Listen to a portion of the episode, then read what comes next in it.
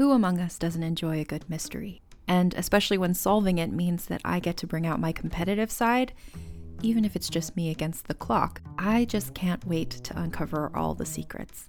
So, June's Journey is a game that is completely up my alley, and I think you'll love it too. In June's Journey, a hidden object mystery game, you play as June Parker, who's on a quest to solve her sister's murder and uncover her family's many secrets. Each chapter brings you deeper into the story, and it's set in the roaring 20s, so beyond uncovering clues, you get to experience the glitz and glamour of the time. June's Journey is definitely not a game I play mindlessly, which I love because I get genuinely invested, and a lot of it is a race against time, so there's a little fun added pressure of trying to find the clues as quickly as you can in each scene. There are also tons of ways to customize the island that you're on, learn more about the characters, and then new chapters are added weekly, so you really can't run out of things to explore. So if you think you're up to solve this case, download June's Journey for free today on iOS or Android, or play on PC through Facebook Games. June needs your help, detective.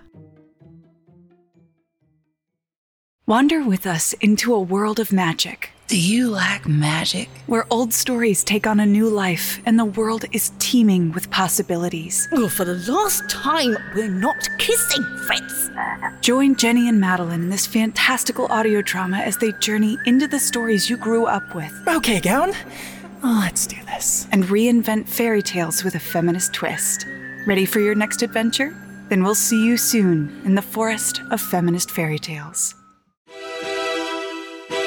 Do not underestimate the power of PlayStation.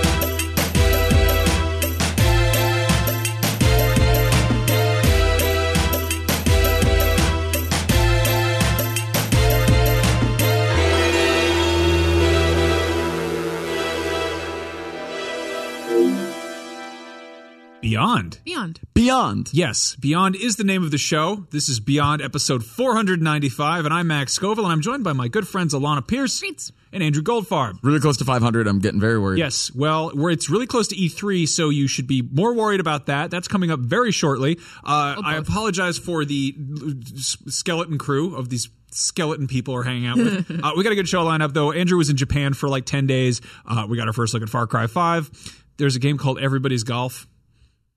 Is everybody golf? Everybody's. Wow, apparently everybody is golf. Uh, but in any case, we're going to talk about all of that. Um, let's get into this first. Like, you went to Japan, dude. Why? Yeah. Uh, so we, it was really whirlwind. We went to a bunch of studios. Uh, we went to seven studios in nine days. Uh, some of which I can talk about, some I can't. And then we also went to a show called BitSummit, which is sort of like PAX Japan. Uh, it's like a really cool, very small, open to the public show. That's like everything from like Nintendo and Sony and Twitch had booths and they were selling merch. But then there were also people like literally making games in their spare time, like games as hobbies. Okay. So it was a really cool, like, we met a guy who's been working on the same game for seven years and it's finally coming out. Um, and he just found a publisher. And, uh, Cam Shea, who runs our Australia office, actually just put a roundup up of like 18 of the coolest games we saw. So I heard that um like actually famous developers also go to BitSummit. Yeah, it's uh it's weird in that way. It's uh like Anuma was there and uh all kinds of other people like I ran into Shuhei there, like all kinds of like Crazy. completely random like just checking out like a it's a really cool feeling watching someone like um like Inaba from Platinum standing over someone who made a game in their garage. It's just like a really cool feeling. You think you they go to scout for development talent or Maybe within Japan, I hadn't even thought of that. I mean, possibly actually, because like they can have like a direct line into the indie scene. yeah.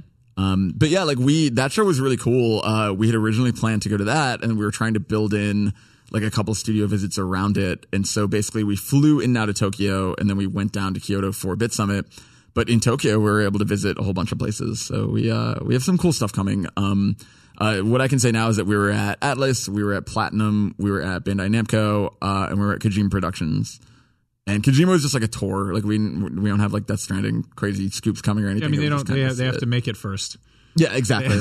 and that was the thing. Like it was it was cool being there because like right now it feels like they're finally like at the point where they have an incredible space and like it, it everything there like feels like it's like bleeding creativity. They So I feel like they see- moved in, kind of. yeah, and it's like like we didn't really get to see the dev floor, um, but just like the like when you come up to it, and, and Marty wrote a thing in January that everybody should read if they haven't, which is kind of a tour of what that place looks like.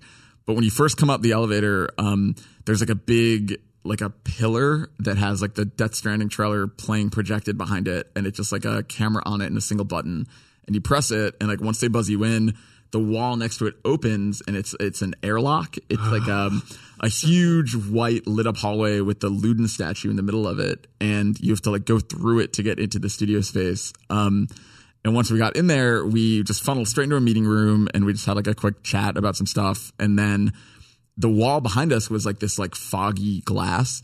And there was a point where like at the end of our meeting Kojima was like okay look at the wall. And they hit a switch and it lowered the opacity and you could just see all the way across the studio like into the dead floor into the entire other side and then they hit another switch and then it came back up and basically like they can control like the Just the wonder how much money they spent on the building. You know? Yeah, seriously. They're like, maybe they should be spending on the game. yeah I, I mean I assume yeah I guess like Sony's funding the game so it's like they're probably the not worried. studio, But uh, Those I, walls were all Sony translucent TVs. Yeah, yeah yeah exactly. I exactly saw uh, Kojima tweeted that they're moving. There are two Luden statues, and they're moving the first one. He said shipping to the US. So uh, I'm wondering if it's going to be at E3 and why. that'd be cool I mean, you put it at the Sony booth, you get people taking pictures with it, and it's Yeah, free advertising suppose. for a Yeah. game that comes out in three years.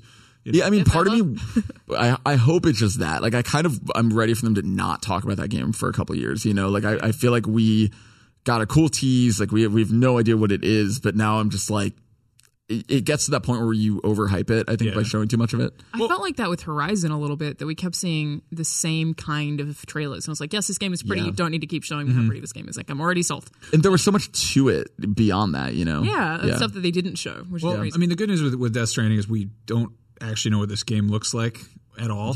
We have Is it no a idea. game? We don't know what cutscenes? We don't know what kind of game it is. Yeah. Like we don't like we don't have the faintest idea like what it's about plot wise because it's all just weird surrealist like vignettes that we've seen so far. Whereas like you know he could really reveal something of, of like Metal Gear. We're like okay, well we we assume that it's r- loosely related to the previous Metal Gear games. And Yeah, with- third person yeah, action. and I mean, yeah. with Horizon, they showed us the game in action. We were like, oh, that's uh, that's how you play the game. You fight the the big dinosaur thing. and You shoot it in the nads. But like, I don't know what the hell Death Stranding's about. You know, I think with Death Stranding, because of the way that we've seen the trailers that have come out for it, if you even want to call them that, I feel like they are such interesting small bits of film that I am so okay with them coming out for a long time, even if it's Yeah. not to sell me on that game. Like I could watch those trailers if they're all that weird because they're so fascinating and they're just they're good to watch. They're like interesting short films. Dude, I bought the I bought the song from the, the last trailer on vinyl. Like they he put out like low roar, A low roar, yeah. and it's just I'm like okay, and it's got like Norman Reedus' nasty hand on the cover of it. And I'm like, all right, that's a thing that exists.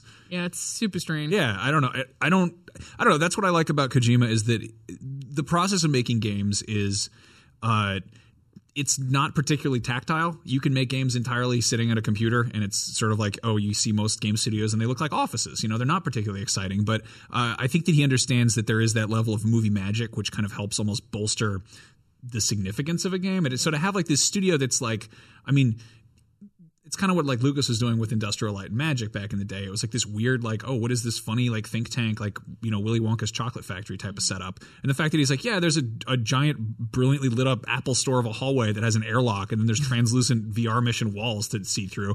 Uh, and then he's like, he teases it with you know bizarre kind of promotional shorts, and that's. Uh, I mean, he's always he's always been weird about it, you know. Like he's always been sort of like I don't think I don't think the fourth wall even counts. It's something much weirder than that because you know obviously your games are interactive. But for I mean, think about how like he announced the Phantom Pain, and it he it was like the negative space said Metal Gear Solid Yeah. Five. Yeah. It took people twenty five minutes to figure that out. But then he still had a video where Geoff Keighley interviewed that mummy. I It's just like I like that there's that there's that kind of meta. It's the the meta narrative, you it's know. like the whole studio is reflective of his art direction, Yeah. apparently, which I also think is really cool. Um, aside from Kojima, yeah. which, Talk about Atlus. Go on. Oh, Atlus was amazing. Just seeing, uh, we saw the Studio Zero space, and and we'll have, we'll have some stuff coming pretty soon. Um, with that, I mean, it was that trip was mainly looking at what they're up to next, Mm-hmm. N- not in terms of like here's the announcement of our next thing, but more of like structurally what Mm-hmm. are they becoming, and, and Platinum was kind of the same thing, and we'll have uh, some cool stuff rolling out. How was it from both for you, Andrew Goldfarb, America's number one Persona fan? It was cool. It was uh it, there's so much like there's basically a Persona museum there, and like seeing all of their merch and like all the stuff they had, and like being like, oh, I have that in my desk, and then, then like passing around photos of my desk and stuff was like so nerdy, but such like a cool little moment. And like, yeah, we met um Hoshino and uh, Soejima and Meguro, who I'm probably butchering pronunciation of, but those are like the brain trust behind Persona 3, 4, and 5 and Catherine. That's so nuts. It was really cool. Yeah, that Did was you awesome. like? Did you freak out? Like, did you lose your? Are you crying? I, I freaked out a little bit. Uh, yeah, I, I like barely managed to maintain professionalism. Caleb, who was with us, was just laughing at me because it was just Yeah. like it was like overwhelming to see like everything to be like in the base camp of Persona was really really cool. That's awesome. Um, yeah, it was awesome. And Soejima drew me a Morgana that's like personalized to me. That's so cool. I'm getting framed. Personalized. Hey, Hey, that's awesome. yeah. Yeah, and we'll have we'll have stuff coming. Like I don't want to get too much into what we did with uh with Bandai Namco or with Platinum, but we'll have some cool interviews and just little gameplay things coming. And it was it was a cool week and a half. that's that's very exciting. I'm. It's always weird to do like a big big preview, you know, mission thing right before E3 and have like I'm sure things that you want to talk about, but Yeah, it's like it's that weird. It's like the weird calm for the storm feeling of like now we're in like full E3 mode. Like that felt like the it, it's same thing with like Judges Week that Brandon and Ryan were at, where like that feels like the last right. hurrah before you like really kick off Oh, E3 this stuff. week my job is 100% E3. I Yeah. Yeah, totally. And we're Like, it's yeah, we've I mean done. Yeah, uh, getting a lot of stuff ready for the next couple weeks. So um, if we seem scattered, apologies. We're just kind of getting ready for stuff. Um, it's also always weird the kind of the news that trickles out. Either you get some massive leak, or it's some sort of just quiet sort of whisper of like, "Oh, this sorry, this isn't happening." It's either stuff that was too small for E3 or news that a game won't be at E3 Right. or a leak. Like that's pretty much what we have. Um, so we got some of that. Uh, we learned this is interesting. Uh, we learned that the FF7 remake is switching to internal development. So they were working with uh, was it CyberConnect? Yep. And now it sounds like Square Enix is kind of like, okay, let's let's just bring that back home. Uh, not sure what that means. I get that. Did, was there was there a formal announcement that this is a ways off? I mean, No. there was an offhanded comment in their last earnings thing that uh, Kingdom Hearts 3 and uh, Final Fantasy 7 remake are like in the next couple of years. Like they they didn't They've never given us a year, and they've Right. never said like it's Okay. a long way away. and we know that Final Fantasy is like in multiple parts and like they're like Yeah. full I wonder if they're still going to do that though. After like Hitman, I think that was a really good game. You played the first episode, didn't you? I played a bit of it. Yeah, I played a I- bit of the first episode, and then I just was like, I don't know if I love this. And I, I heard really the later like ones it. Were incredible. Yeah, so- um, it's very good. But because it released in episodes, I think a lot less people played it, and I wonder if they're kind of revising that strategy now with Final Fantasy. Yeah, I wonder if we'll get sort of like an episode Duscae with uh, with FF7 and just something to kind of for people to chew on and get excited about and help kind Yeah. of like just stir up the waters and get people buying. Key I hope so. I mean, they've shown so much of Midgar stuff that it's like even if they just let us do like some run around Midgar, like very Yeah. basic, like it, they don't have to do like the whole rest of the game. But yeah, I, I think it would be fun to just Oh, let yeah, people like mess that the Final battle Fantasy system. 15 demo. Yeah, Like, yeah, that that's was- that's that was this guy. Yeah, Oh, that's what. Yeah, that, yeah, yeah. yeah. That was awesome. Yeah. yeah, yeah. Um, that would be really weird, cool. really good. Yeah, It'd be cool if we got something like that. That said, the announcement that they're switching to internal development doesn't sound particularly like hooray, you know? Like just that that they're like, hey, we've already given you like teasers and trailers and stuff for this, and I know you want to play it. Uh, we're shifting things around back here. Sorry, might be a second. it's it's really interesting the way that they have this stable of talent that I feel like we're just not even familiar with. Like when Tabata took over Final Fantasy 15, it was like, oh, the Type Zero guy, like that's weird. Can he run a project that big? And then yeah, Yeah. and so like this is the Mobius Final Fantasy guy, which is like a really interesting choice to run a project this big. But like I feel like they wouldn't put it in someone's hands who they, it- especially if there were problems at CyberConnect and now they're kind of like recentering. Yeah. I feel like they wouldn't give it to someone who isn't capable. Mm-hmm. So I'm I'm really curious to see like, yeah, you might be right. Like I wonder if they are rethinking the entire thing structurally. Yeah. it's just such a big undertaking if it actually maintains the standard that those trailers looked like, and it's such mm-hmm. like. It is such a revered game that like you can't mess it up. Like you Yeah. can't make the bad remake of Final Fantasy VII after Yeah. people have been asking for so long. Yeah. Yeah. Uh, in other news, uh, also kind of disappointing. Uh, hey, remember uh, what was that other big game they announced at uh, at Sony's press press thing? Kickstarter. Oh, was I believe it was Shen- Kickstarter. Shenmue Three. Yeah. So they announced the Shenmue Three, the game that had a Kickstarter launch at E3 last year. Uh, it won't be at E3 this year, if that's a huge surprise to anybody. Um, Hey, you know what game's probably not going to hit that December 2017 target? Oh, it's Shenmue 3. Imagine that. Um, but yeah, so it's kind of a bummer to think like, oh hey, like all those big things like Kingdom Hearts three and Final Fantasy VII remake and Shenmue three that were like that we imagine them as being things that we get to have soon, but maybe not, and that kind of makes me wonder like what are we going to see on Sony's show this It- year? but Spider Man and God of War. Yeah, Yeah, I and feel I mean, like we're. I feel like Sony's all good. Yeah. For, for Yeah. the next year, like I feel like there's enough padding, and then if those come out in two, three years, like I feel like there's a pretty mm. solid stream of. of it's such a right now. it's such a weird thing that if they like they you're right that Death Stranding's probably years away and these games are probably years away and so it's a, a weird thing where like if Sony comes out this year and they just show you know Dreams and Days Gone and Spider-Man and God of War like if they just show stuff they've announced I feel like people are going to come away disappointed even though that shouldn't be disappointing if That all is of those true. are coming soon you Well, know I would expect that we'll get like an announcement of something new that we won't see for another three years, and Yeah. it'll just be a cycle that it kind of keep it going yeah, yeah. Spider-Man Two. yeah Uh, anyway, uh, good stuff. Uh, we finally got our proper like look at Far Cry Five. Um, they put out a trailer that shows off what that's about, uh, and there's a big discourse about it. Uh, so yeah, it's like What is it? Uh, to change.org? Is that what the thing is? Yeah, the Is that what it is? petition, There's a petition to get the game banned. we honestly don't know if it's a joke or not, but there is a petition to have Far Cry 5 banned because it's about uh, killing Christian Americans who are, I mean, they're also like a militant cult, but you know, what's Waco? I don't know. Anyway, um, I'm excited because this has aerial combat and farm animals. So, like, you know, as it being a Far Cry game, Far Cry games have always been kind of weird and out there, and you've got like a you know, corrupt CIA guy giving you a flamethrower to go burn You've a pot played all of them, right? Yeah, I guess I have. The three is my favorite. Yeah. Um, I totally respect the hell out of two, but I dropped off around Primal where I tried to play it and just didn't get super invested in it. Yeah. Whereas I feel like this is like back to what I'm going to really like in a Far Cry game. Yeah, I don't like everyone's like, "Oh, America's not that exotic." And it's like I I'm I have faith that it's going to be like Exotic isn't what I care about. Yeah. They have drug trips in those games for that. Like it's fine. They'll make right, it weird. right. Also like it's I mean, you've got enough kind of variety of climate and stuff. I'm just I'm honestly like I'm gonna be honest, I'm pretty excited about the farm animals and the tractors. Um Yep. if pretty this turns brand. into like that Oh, you too? yeah Yeah. farm animals and tractors yeah, Yeah, I think we're gonna there's like skin them There's like a American guys, pitchfork that you can throw. Like I don't like they've got like a bunch of a bunch of gnarly stuff. I think aerial combat is really is is the thing that will probably. I guess you kind of had you had that little gyrocopter in four, and you had like owl controls in in primal. But like as far as like proper like get in a plane and screw around, they've kind of been.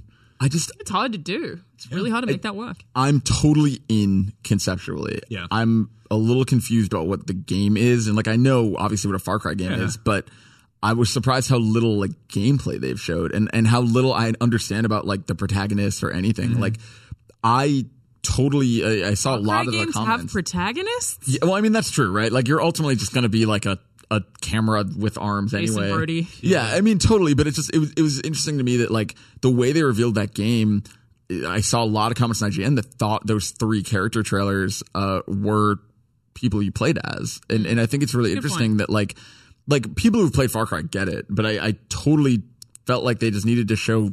10 seconds of gameplay so people understood what you were doing. Yeah, I mean, Maybe Far E3. Cry's like Yeah. strong suit's always been just the gameplay and the kind of the freedom to run around and just get in trouble. Um, and as far as characters go, like there've been some cool ones. Like I liked Vaas, but uh, then there's all those side characters who I'm like, I don't really care that much. Yeah. Um, there is that there's that CIA dude who shows up in like four after three, and I'm like, they're like, remember him? And I'm like, yeah, I guess. They're like kind of, Give me yeah. that, give me that flamethrower. He's kind Who's of weird. the the other villain after Vaas at the end of three? Like the second half of the Oh, game villain? like Jeff or whatever. Yeah, yeah, It's yeah. not his name at all. Yeah. But, Well, there are there are technically three of them. There's the creepy Australian dude, Yeah, yeah, yeah. boss, and then there's the end guy. yeah. Yeah, I forgot the name of that remember. guy. I don't know, but they, they always put this emphasis on these these characters who are sort of like performing directly to you. Uh, and then as far as like an actual character you're playing as, like, yeah, we have the name Jason Brody, like, but you're like, I don't know. Eh, yeah. I'm okay with not being a character in a Far Cry game. Yeah. uh, I don't I don't mind that at all. But I think you're totally right, and then I would, I would like to see combat. Like one of the things that I think they've expanded on well is having combos or like chains, basically. yeah, like I yeah. like I like that kind of stuff in, in combat. That I would like to see an expansion on that in the trailers. But I would guess they're waiting for E3. Yeah, I mean, you're totally right. And at E3, I'm sure we'll get answers. It was just weird because like bits and pieces were coming out that like you can choose the gender and race of your protagonist. Mm-hmm. But it's like in a Far Cry game, does that matter? Yeah. And like, so that makes me think maybe there is a more involved role for the protagonist this time around. And it, it just like the amount of information coming out about it, 100%. You're right that like at E3, all these questions will be answered. But it was just like a weird, felt like a weird like half measure to, Yeah. to tell us, but not tell us. It's like they know? gave us teasers, but branded it as mm-hmm. an official trailer. Exactly. Yeah. It's also, I mean, it's also kind of it's an ambitious thing to be trying to tackle right now because the, the American political climate is is pretty intense right now. So to be doing something like this and to do it either in an exploitative manner that's just sort of like, "Hey, look at this! It's crazy and offensive. Whoa, aren't we edgy?" and be like, "Great, okay, well let's okay, fine." That's that's one option. The other option is that it's like way too real, and I'm like, I don't want to play this. This is depressing. uncomfortable. Yeah. I'll just go watch CNN to cheer myself up. When Like, Ubisoft touches on politics, they don't tend to really make a statement. They just tend to be like, "This is uh, happening right now. Let's let's put you in this circumstance." And Sure. like their official statement is, you know, we like players to be able to draw their own conclusions. But I take it as we don't want to offend anyone. So I think that they'll probably play it safe and like focus in on the cult aspect, so it doesn't seem like they're actually attacking anyone. Yeah. It's a hard thing to do. It's It's- it's, going to be interesting. It really is. Our, our friend Callie, who's over at GameSpot now, used to be at IGN. Uh, I recommend you read her piece on it. I read 'cause that it- this morning. It's yeah, it was really good. a really good like. Basically, it says exactly that. That like you you have to. If you're gonna do it, like it could be done really well, or it could be done very badly, you know. And I, I think, they like just won't do anything in the same way that the first Watch Dogs was a blank character in, and they could have made really interesting political commentary on censorship and on Watch Dogs, but they didn't. They they just, like, like, "Mm." they dip their toe in in this weird way. Yeah, it's like they they skirt around. They have the appearance of saying something without actually saying anything, Yes. and it's like I I hope this game's not that. Like I I, I absolutely think it will be that.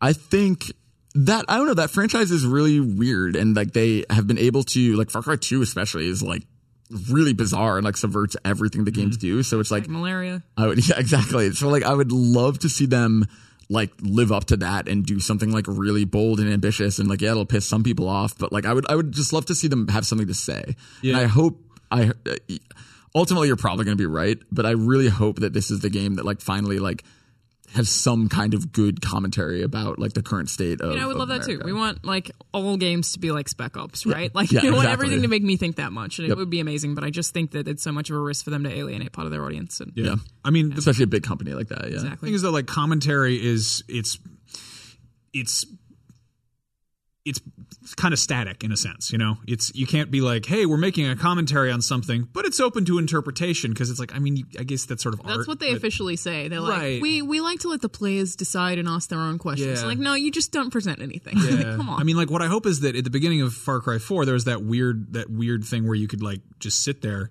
and like what's his face? Uh, yeah, you wait for like five Pagan minutes. Min. Pagan yeah, Min. Pagan Yeah. would come back and be like, anyway, uh, let's go. Uh, Thanks for waiting, bud. yeah, here's the end of the game. You just beat it by just sitting there, and you're like, that was it. I like the idea of that kind of stuff where it plays with the the game telling you to do stuff as a player versus. I don't know. I guess there's the option to play the video game like a video game. There's the option to play the game like it's actually a real thing. You know. Yeah. Yeah. Um, but yeah, like Far Cry, uh, I kind of don't like it as a political platform. Like, I, it's because it's just because it is so inherently sort of stupid. Like, it's a game where I'm gonna like, you know, I'm gonna let a, a tiger loose and it's gonna bite yeah. someone. I think like I really enjoy Far Cry games and will probably like it regardless. But I I also I would prefer a strong political stance than something that seems in the middle ground so as not to offend. And I mean that in that I would like prefer it to vehemently disagree with my politics than to not say anything at all. Like I would prefer for it to pick a side because it makes it better. But that's still like a light criticism. I don't think it ruins the game at all because it's like Yeah. it's still Far Cry games are open and fun. Like I just want to think they have to just figure out what the franchise is. Like I think honestly, like they with Blood Dragon and even with Primal to some extent, like they got really weird. Mm-hmm. And I think Dragon now, rolls. yeah, like Blood Dragon's awesome, and it's like if they want to be a goofy, fun game.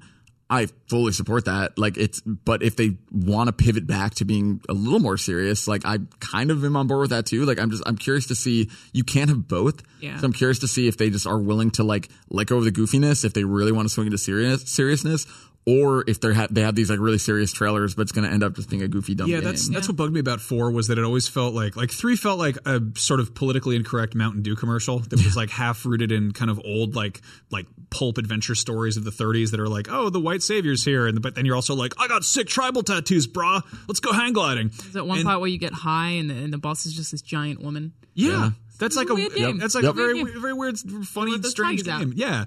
And you set a bear on fire and you're like, well that's sort of odd. It doesn't really make a lot of sense, but I'll I'll live with it. And then 4 felt much less like game had bears. Mm-hmm. yeah, Three? three had bears. Yeah, you could Hell yeah, there's skin tons of them, you bears. could- yeah. Maybe of I bears. avoided Yeah. the bears because I was very. I well, only, I'm very careful about what I will actually attack in Far Cry games, which Okay. technically makes me bad because it means that I don't farm the right things. But like I was Can't make a completely against hurting a turtle. loose Like, no interpretation of the word farming, but okay. Um, no, but like, uh, yeah, four felt like uh, a Rage Against the Machine poster, or like like they did the whole tie-in with like Vice documentary stuff, and it was like after Blood Dragon, which was so kind of leading into like the absurd and just the over the top style of it. They're like, hey, we went to we went to Nepal and like actually checked out what goes on there, and this is like fairly realistic. And I'm like, no, it isn't. I'm gonna fly a gyrocopter into a tiger. Like it's not. That's not the part that I like. And Yeah. I get what you're doing, but I mean, that's kind of been the problem is that the gameplay is always incongruous with the story. Like, I, I think they need. I want to see them bridge that gap. I either want to see them just. Ludonarrative dissonance. Yeah. That's exactly right. Like, I, I want to see either just Blood Dragon just embrace how goofy it is, or like if they're gonna go serious, go serious. And like the gameplay, Present something like a good Netflix series. Like that would be the ideal. Like Yeah. make this one be like Breaking Bad. that would be really cool. Right, but I mean, it's just it's tricky to tell a serious story when you've got the player having the option to set an animal on fire. Yeah, you're totally right. Um, but yeah, like if if this is if I can play this like a modern open world redneck rampage, then that's okay. uh, and if I can if I can call it farm crimes and What go around doing bad Dynasty. things to the farm animals, yeah, those also yeah the Duck Dynasty. Oh, you can read our review on IGN.com. yeah. Uh, Um, I really, I really, I'm excited to see more D3 because like they, that trailer definitely got my attention. Yeah. And like I'm, they're so good at villains that if nothing else, like I totally get that like Boyd Crowder justified vibe from The Father. And like I, I Mm. want to, I don't know, I, I want to be really excited for this game. I, I have just trained myself to be cautious with everything, I guess. that's a good thing to do, just to be cautious about everything. Yeah, look both ways before you pre-order a game. Yeah. You know, being cautious is the is the key the key rule for golf. Oh. You wanna- Are we doing it? Are we talking about everybody's golf? yes, we're talking about everybody's Dude. golf. okay, I'm gonna get made fun of. I've already gotten made fun of by Marty for saying this. Uh, so so for background, like a the first party PlayStation franchises that are still around that have been on PS one, two, three, four. Uh, Everybody's Golf, which was Hot Shots Golf, and Gran Turismo, and those both have new installments coming out this year. Obviously, like tons of games have improvements between generations and blah blah blah. Playing Everybody's Golf, it feels like the most like noticeably next gen upgrade to a franchise of like anything because it's like, what's up? Yes, I have a question. Uh, did they rebrand Hot Shots Golf to Everybody's Golf because only Hot Shots at golf were playing it and they wanted to Yeah, attract a wider Too audience? Too many hot shots. No, it was called Everybody's Golf in Japan and Europe. And so there's been this divide forever that it was only called Hot Shots Golf here. And now they're finally just consolidating the name. Um, but it's really, it, it sounds insane. And like, yes, I'm just talking about a golf game. And ultimately it is still just a cartoony golf game, but like, they have a really robust character creator, which is just like from the get go is just like really fun. And like, you can make like really like I spent a lot of time with it and like you can really have fun with it. Like there's there's a lot to it. But beyond that, like it's an open world golf game. Like and they messed with that in like the Vita version. They had like a lobby that where you could like walk around and see people. But this is like so much more robust than that. Like it's like huge and you it says you So eventually is it more like- of a social game than a golf game? no, it's still very much a golf game. It's just they just super have social elements if you want them. Okay. You can totally just ignore it and play 18 holes of golf, but like it said you eventually need because the courses are huge. So you eventually need like a golf cart to get around, and they're teasing like fishing mini games and stuff. That there's like Incredible. they're just adding so much to it, and so I don't know. The beta was just super basic, and it was um a couple like I played one 18 hole course. I messed with uh there's a thing called Turf War, which is like an online mode.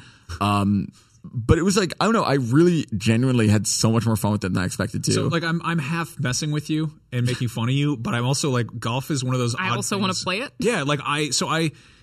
I, I kind of actively hate golf as a real real thing. 'cause Yeah. it's like let's As a game, it's great. Yeah, as in video games, it's like it's it's fun as hell. I used to play like um the terrible like Microsoft Windows 95 I five think it golf. was. I would think that's actually what it was called. It was like yeah, Microsoft Windows Golf. Where you like, Well, and it was just like it, that was like a completely linear like, and I didn't know what the I didn't know how I to play that too. golf, but Yeah. yeah. it was just kind of like a weird fun like hit the ball kind of thing. You know, and that's the thing. Like those and Tiger Woods never quite hooked me in the way that like Mario Golf did, and that Hot Shots Golf always had. Because like it's a really good marriage of like really carefully thought out golf mechanics that you wouldn't expect, but also like it's very arcadey and, and easy and accessible um, until difficulty ramps up. And like this is like I don't know, this just feels like a like obviously if you hated all the other Hot Shots games, you're not going to magically love this one, but it just feels like a really smart evolution of it that feels like like what I want to see from franchises on coming to PS4. I mean, if you get to drive around golf carts and, and like make funny little avatars, like that that sounds like a good time. Yeah, it, it totally like I the beta was only two days long, and when it ended, I was like, oh man, like I just it- I'm itching for more of it. When does that come out? Uh, August it'll it's like last week of August, I think. Okay, that's cool. Uh, well, speaking of golf, I played this game. I mentioned this last week. Um, it's called Moonshot Galaxy, and it's a PSVR game. Uh, this segment's called "What VR Playing." That's what it's called. Ah. Uh, but no, it's it's a it's a PSVR game. Um, I think I think the guy who made it uh, is a Beyond fan and sent over codes. I might be mistaken there. Uh, it's really cool though. It's basically uh, Mario Galaxy mini golf.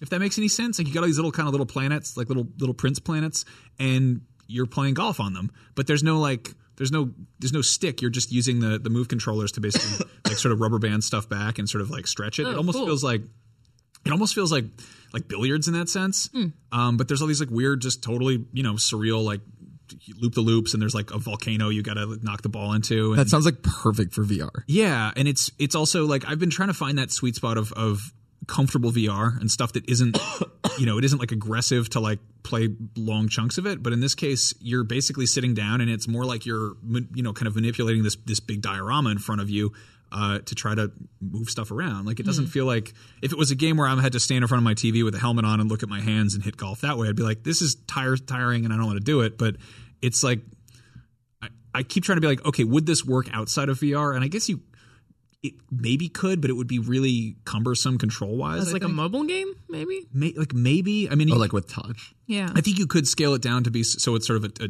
not not two dimensional, but like maybe have slightly less, uh, I guess personalized of a camera, you know. But it would be way less interesting. It'd still be a fun, you know, fun game. But uh, yeah, that's out in the wild. Uh, another game, another game is coming out. It's called Tiny Tracks, which I think is a, basically a, a slot car VR game where you are building like crazy racetracks all around yourself, and it's oh, that's That's cool. actually awesome. yeah, and it's cool again, idea. again, it's like it's t- the the obvious kind of like gimmickry of VR is, hey, you put this thing on your head and you can be anywhere, and it's like that's great, except sometimes being someplace else is horribly disorienting. So maybe like the solution for some of that stuff is like these these virtual miniatures. Um, and I mean, we've seen just it? we we uploaded the first episode of a, a new series. It's VR Mechanics 101, and the first episode that we did was uh, exploring environments in VR and how different games make that work. And like the main one is teleportation because obviously it reduces motion sickness, and then uh, another one is just like having you kind of stand and be able to observe, but sit in one place basically. Yeah, Um, and then the third one that's the most common and most effective is when you get a very small playing field that you can move around as much as you want to because that's like an answer to room scale VR that doesn't need a full room.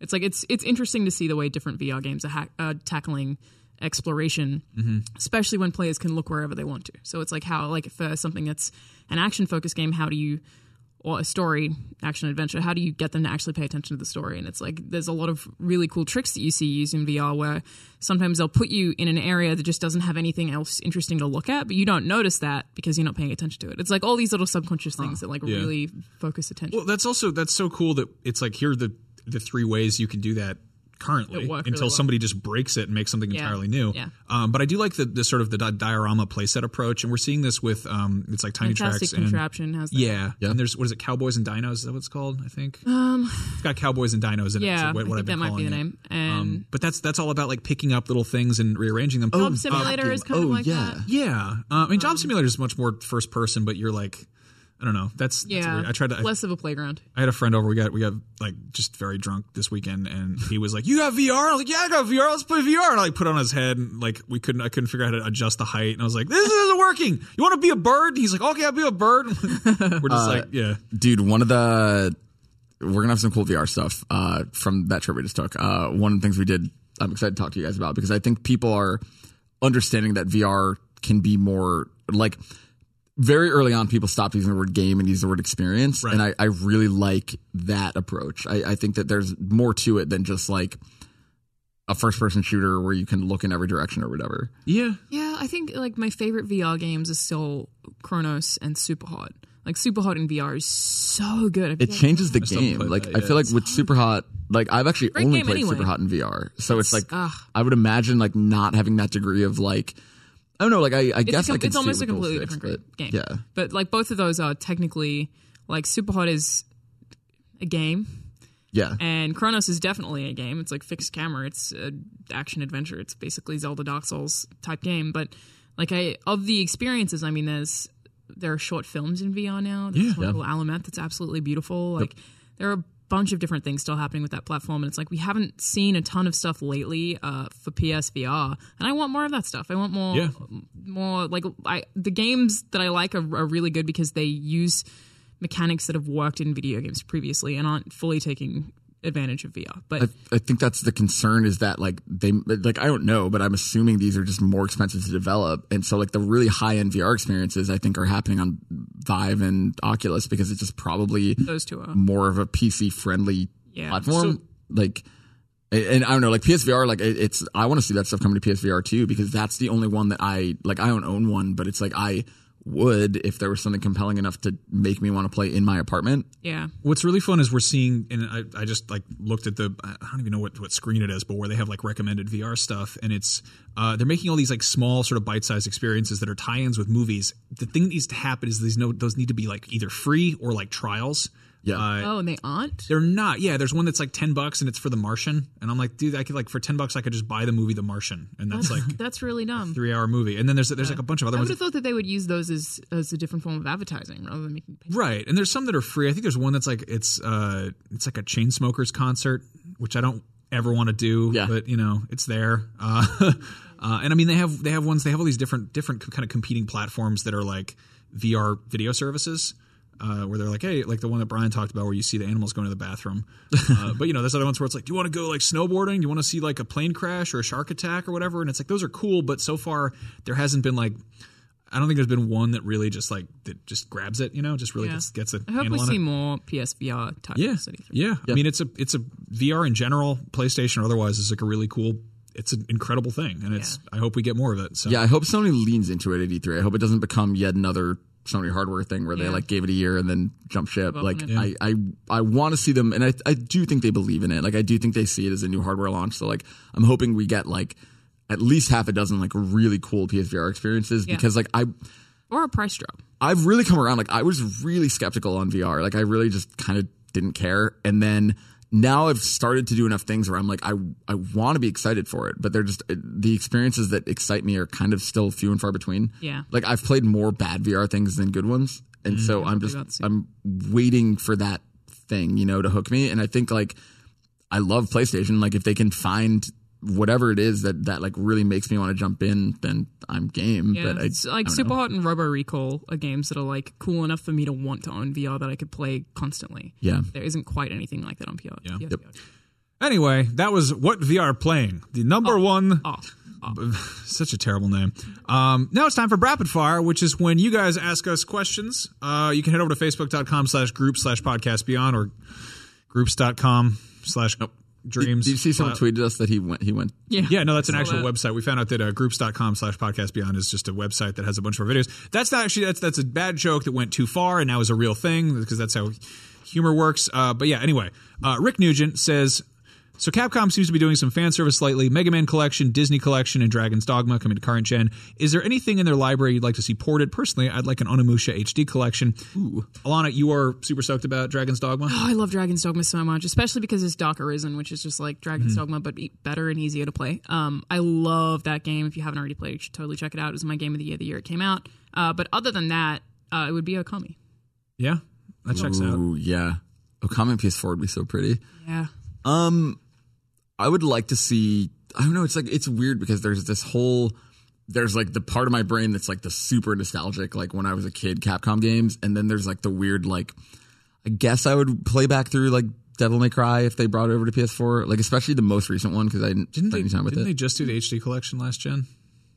on PS3. Yeah, didn't they Yeah. bring over the last? Yeah, I think so. Yeah, they did. But I don't think I don't. I could totally be wrong because I just haven't looked You, into were you it. talking but- about Devil May Cry or DMC? well, I mean, Devil both. Like I, I want all of them. Like because like I liked I really liked DMC. like I I don't think I, any of them were playable on PS4. I could be wrong, but like I would love to go back. Yeah. Uh, because like that's a franchise that like I like the combat in. Um, but I don't know. Like for me, that's that's not like my first answer. My first answer is still like more stuff like the Legacy Collection. Like bring back stuff from like when we were kids. Even like like obviously not in PS4, but like I would love to see them revive like Minish Cap and and stuff that they did in like with Yeah. Nintendo. Like I would just um, love to see Capcom bringing back more like of their their like re- like I love what they did with this Saturday morning cartoon collection thing. Disney Like Afternoon collection. such a cool idea. Like I, I want to see more of that stuff. Yeah, I'm. That's exactly what I was going to say. Uh, I know it's it's very tricky with how Nintendo licensed stuff back in the day, and how like a Nintendo game is a Nintendo game first, then a Capcom game second, and a Disney game third, or however the hell that works out. But if we can get more stuff like the Disney Afternoon Collection,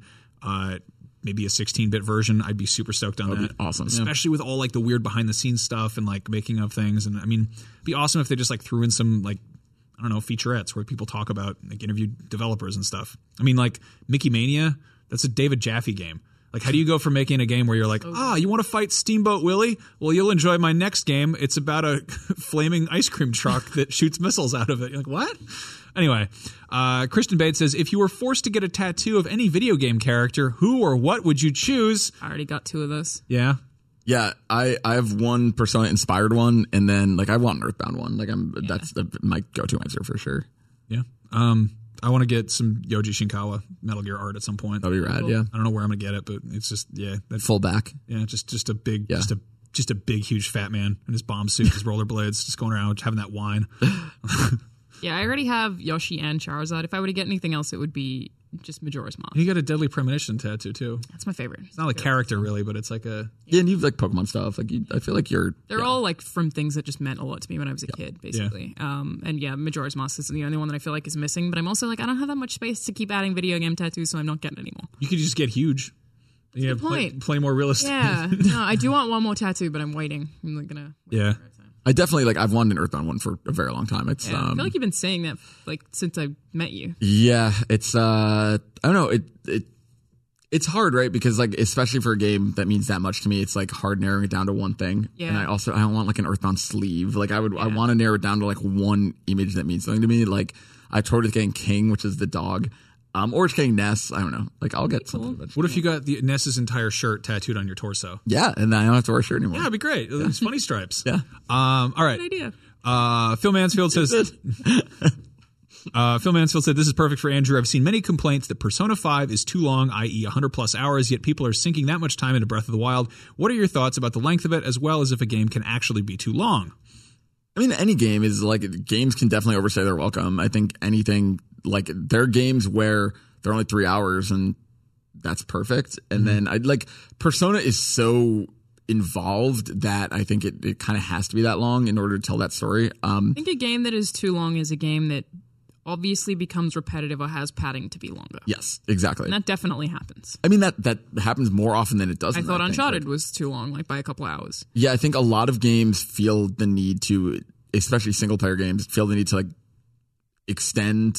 I mean, even games I love, like I love The Last of Us, but like there are combat sections where I was just like, oh, I don't want to do this again, you know. And I think like like Tomb Raider and Bioshock Infinite and all those games like could probably even cut in half, and I would have been fine with it. Yeah. Um, I think like I, for me, like Persona specifically, I totally don't think it's too long, but I don't know that an RPG can be too long. well, especially because there's like you invest time into grinding and into things that add time. I mean, for me, I understand why that turns people off. Yeah. Like I, I totally get why that would be too long for you, but that doesn't necessarily mean like mm-hmm. objectively too long. Also, comparing it to Breath of the Wild, it's handheld. That makes Yeah. such a big difference, I think. Like, if Persona 5 were on the Switch, I would have destroyed that game by now. Yep. Yeah. And I actually just bought it this weekend. So, Well, and that's how it was with Persona 4 on Vita. Like it was like I poured so much time into that game partially because I could just take it everywhere. Yeah. And I, I think that franchise like has done really well on portable. So it's like as much as it's gorgeous on PS4, like I am a little bummed that it's not on Vita because I feel like it would actually be a really nice place for it if Yeah. it was even possible. But yeah, side, slight sidestep. I bought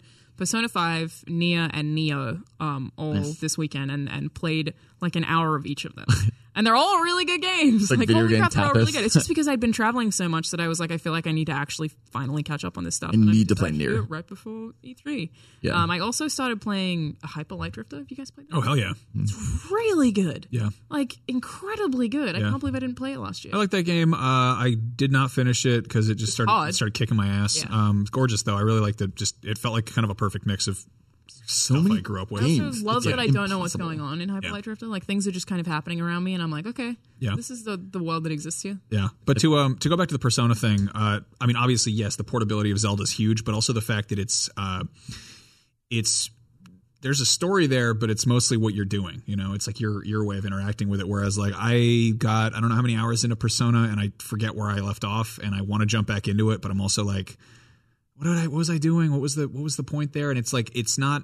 I wouldn't say it's necessarily like linear, but it's structured, and it's all You about can't just do nothing. yeah, it's Yeah. all about like time management and like and whereas Zelda, you're like I'm gonna go and blow up that tree and get wood out of it, and I'm gonna eat Yeah, some bananas. I still haven't beaten Zelda. I'm like 180 hours into it. Like it's just like that game that I can come back to for 20 minutes and Yeah. screw around and feel satisfied. Whereas Well, like, like, yeah.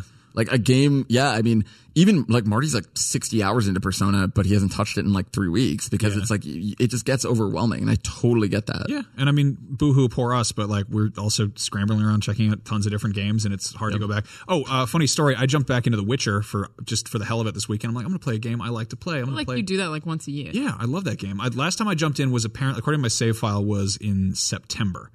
Uh, so that means that since then, uh, I was I've played uh, Horizon, Yakuza, Tomb Raider, Breath of the Wild, Persona. I'm trying to think what else other like big games like that. So I jumped into Witcher and just immediately got my ass handed to me because I completely forgot how to play that game. Yeah. And I was like, like I was like, how do I call my horse? And I just drank like three potions, and I'm like, apparently not like that. That's not how you get the horse. Um, What are But you yeah. allowed to do? Jumping between giant, especially open world games is like it's, it's hard. yeah, it's tricky. Um, yeah, I think JRPGs are, are just they're Dickensian. They're they're paid by the page almost. You know, like they people like them being long. If you made like a four hour JRPG, it wouldn't really work. I mean, Child of Light is the feel. closest, I think. Yeah. Um, and it it worked, but I think it's less like part of the thing. Part of the reason I love JRPGs is because by the time you finish like a hundred hour game, you are so invested in those characters. You're like, attached because they're yours. You made them. exactly, exactly. And no one else can have the same ones. What do you mean by uh, the Child of Light comparison? Well, just it's basically a JRPG, but it's only eight hours It's long. not that long. Yeah. Yeah. I feel like it worked and then it was light enough or basic Yeah, enough. totally. I mean, it's it's like a I liked that game. I that is the game I recommend to people who like turn-based mechanics but don't want to invest 100 hours Yeah. because like I think Child of Light is a gorgeous game. I think it's uh And UbiArts was really good those two years that Child of Light and Valiant Hearts came out. you know, well and Rayman like god I Yeah. want I want more UBR games. yeah. Uh, Anthony Kennedy says, "What do you guys want to see from the Castlevania series on Netflix? What other game franchise do you foresee making this type of leap?" Uh, My answer is I don't. I don't. I don't want to. I don't want to watch a Castlevania series. Like I, I like the Castlevania games a whole lot. I don't want to see that. I, I feel like it's just gonna like butcher the attachment I have. The trailer was pretty I I'm kind of in the same boat. Like I I I Castlevania is a weird franchise for me because it's I I totally abandoned it. Like I I loved Castlevania games as a kid, but I haven't played a Castlevania game What's in so? Like long. Shadow of something two. Um, oh, the two Shadow, 360 Lords ones. 2. Yeah. that was the most recent one. I think the last one I played was the, the DS ones that they were putting out for a while that were really good. I mean, the Lords of Shadow 2 was really good, like in, in a way that I was surprised by how much I liked it because I didn't expect it to be good. I had to review it. It was like really good. There's this one boss fight slash kind of level that's just been overtaken by a toy maker. So everything's just like kind of these creepy toys. And I, am I if I remember it correctly, the boss fight is just this giant animated toy that you have to fight. It was it was a super cool. Sounds like a nightmare that Max would have. Yeah, it sounds like my desk. um, but no, like uh, I was completely, I totally screwed myself up on this because I saw that Frederator Studios was working on it and they make Adventure Time, and I was like, oh, it's going to be like Adventure Time but with blood and vampires. That'll be cool. And then I was like. No, of course it's going to be like anime style. Like, they're not, like the, the demographic for Castlevania doesn't want like a weird, like goofy, cartoony version. But I was totally hoping it would be like a cartoon version of the old comics that you'd get in Nintendo Power. Yeah. Uh, but I feel like that'll probably maybe exist as like a webtoon. Like people Yeah. be like, oh, it's like the Watchmen Saturday morning cartoon or whatever. I mean, I would love for it to be. If I hear it's awesome, I will totally watch Yeah. it. But it's not anything that I'm like. Yeah, just Yeah, there's a lot of see. interesting lore in the Castlevania franchise. Like the Belmonts are very interesting people, but Yeah. it's just I just don't. there's I don't need it. I Yeah, don't- there's like so much good vampire anime out there. Yeah. Yeah. Which is a sentence that Brian would make fun of me for saying if I was if he was here. Um, but no, like I don't know. I, I would love to see Metal Gear get this treatment just because. You just want everything Metal Gear, though. Yeah, a, a Metal Gear cartoon show? Are you kidding me? That'd be awesome. What would that be? I, I don't care. I don't care at all. Make it anyway. There could be vampires in that too. Uh, I don't know. I it'd be I'd be rad to see a Zelda cartoon or you know just Yeah, a good Zelda cartoon. Even that, what would that be? Like, it's so. I just, I feel like I don't really want my favorite video game franchises to be made into TV series. Like, Mm. I just. I do as like an en- enriching thing. Like I love the idea of like I don't know, like if they want to tell the story before Breath of the Wild in cartoon form, like everything leading up to that. it or something. Yeah. Sure, but like, Like, I don't need the to see the Injustice game 2 retold. comic is really Yeah. good and like adds well to Injustice 2, but I think like a full series that stands alone just I think it's just that we've had so many bad examples of that that it just tarnishes it for me, and I'm always like scared of that happening because it has so many times, basically. Yep. Yeah, I don't know. Castlevania. At the very least, I like that we get to say that word a lot because it's one of my favorite words. Castlevania. Yeah, Pretty good. So it's like the you've got like two minutes to think of a name of a scary place. what do we call it? Pennsylvania. Um, David Schroeder says, "What two games would you love to see a crossover made from?" Hmm. Uh, real quick, Madden versus FIFA. Wow, football versus football. Yep. Yep. Yep. They just go. They uh, run on the field, and there's nobody knows the rules. They're just all running to each other. I kind of like the idea of like soccer versus hockey. yeah. That's like on ice. Like my favorite thing about watching hockey is that they fight all the time, but because they're all on ice, their skates just slip and they all just like trying not to fall over while Yeah. trying to fight each other. It's brilliant. Yeah, and they're all dressed up like like lawn furniture. They're just like covered in funny pads and stuff, and they got feet knives. This is a really good question. I feel It's bad not having hard an answer. Like, answer. yeah. I feel like I need more time to think about it. I mean, I'd like. I know Marty has talked a lot about his like Armored Core Dark Souls crossover idea of like um that idea that like you, you play it like a Dark Souls game, but instead of like leaving behind your souls or whatever, you literally leave your mech, and then you're playing as the pilot, and so you have to get back to where the mech was. That's so and then, good. Yeah, That'd like cool. like that's awesome, and that's all him. But like that, that's a really cool idea. Um, something like that. I mean, like something where like you you totally out of left field insert the mechanics of one game into another. Hmm. Yeah, I mean, this isn't really a, a crossover two games, but the one game that I always want made is if Rocksteady made a Justice League game like they make the Arkham games. Yeah. That's a thing that I've with like everybody. for as long as I can remember, or since Arkham Asylum came out. That's like what I've wanted. And that would yeah, be really cool. I'd take that, but with like Batman the animated series, like just all cell shaded. That'd be cool. They don't have to, they they could make it real fast because they wouldn't have to spend all that time making like carbon fiber and like realistic trash to drive the Batmobile through. Yeah, I mean, Arkham is a good starting point for any plus because it's like any weird franchise. Like I would love to see. Like I, I think the Arkham treatment was so smart, and like the combat feels so good in those games. So good. yeah. I feel like before now I would have said Lord of the Rings and Assassin's Creed. Whoops. But But here we are. Yeah, exactly. Pretty much. Um, yeah, it's always fun to think about that kind of stuff. Really, I just like to see that all the sports games have to fight. they just they're just all in the big field. Yeah. Yeah. Just NASCAR versus Madden. It's just the cars driving around. The men have to run faster than them. That's why I don't make games. Basically, Rocket League DLC. So, yeah, that'd be good. That'd be good. um, anyway, uh, this has been Beyond. Uh, we are obviously very busy with lots more E3 stuff, so uh, stick around. The next couple weeks should be very interesting and exciting. Uh, you can keep track of what all of us are up to on Twitter. I'm Max Scoville. Lana is Charalanahzard, and Andrew is Garfep. Uh, what are you on Instagram? Is it also Garfep? Same. My Instagram's locked down though. I keep my Instagram friends and family. All right. Well, post some of those- those Japanese photos on, on Twitter. All right. Yeah, yeah. I should do that. All right. Well, on that note, Beyond. We'll be back next week. We love you. Hey, it's Mae Whitman, and I play Frankie in the new Realm podcast, The Sisters. The Sisters is about a museum curator of medical oddities who investigates the origins of a mutated skeleton with two layers of bones. Seven ribs are completely fused. And you have no idea where this came from? No, she was sent here anonymously. Not she. They, maybe? W- wait. I've never seen anything like this. Soon, she uncovers an extraordinary mystery that connects her present with one family's tragic past in hauntingly dangerous ways. My grandfather was a journalist back in the 60s and 70s. He specialised in strange stories. Who are they? How are they connected to the skeleton? Play the tape. You'll see.